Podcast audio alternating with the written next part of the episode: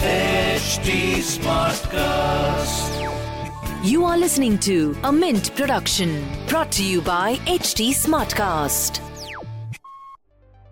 Hello and welcome to Mint. I am Nasreen Sultana. You are listening to Mint Evening Market Wrap. Let's take you through all the action in stock markets today.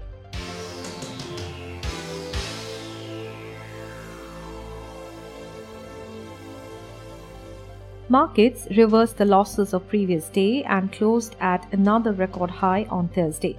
The BSE Sensex closed at 57,852, adding 514 points or 0.9%.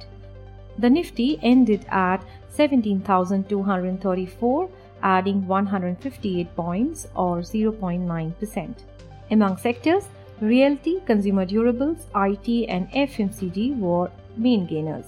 TCS, HUL, Ultratech Cement, Dr. Reddy's, and Nestle India were top gainers in the Sensex. Among losers were M&M, Bajaj Auto, Bajaj Finserv, Bajaj Finance, and Asian Paints. Mahindra and Mahindra on Thursday said the output at its automotive division will be cut up to 25% owing to no production days of around 7 days across its plants due to semiconductor shortage. The company said its automotive division continues to face a supply shortage of semiconductors, which further accentuated due to COVID 19 lockdowns in some parts of the world.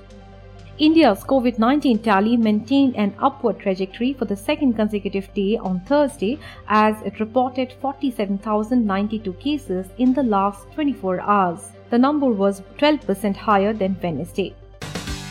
Moving on to global markets, shares in Asia Pacific were mixed on Thursday as Australia reported a higher than expected trade surplus in July. Mainland Chinese stocks closed mixed with the Shanghai Composite up 0.8%.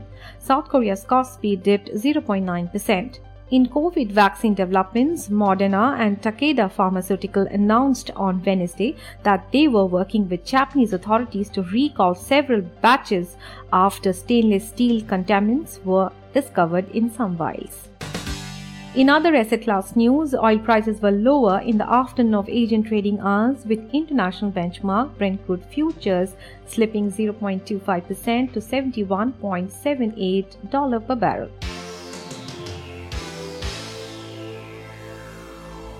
That's all for now. I'll be back with market updates tomorrow. Thanks for tuning in. This was a Mint production brought to you by HT Smartcast. HT Smartcast.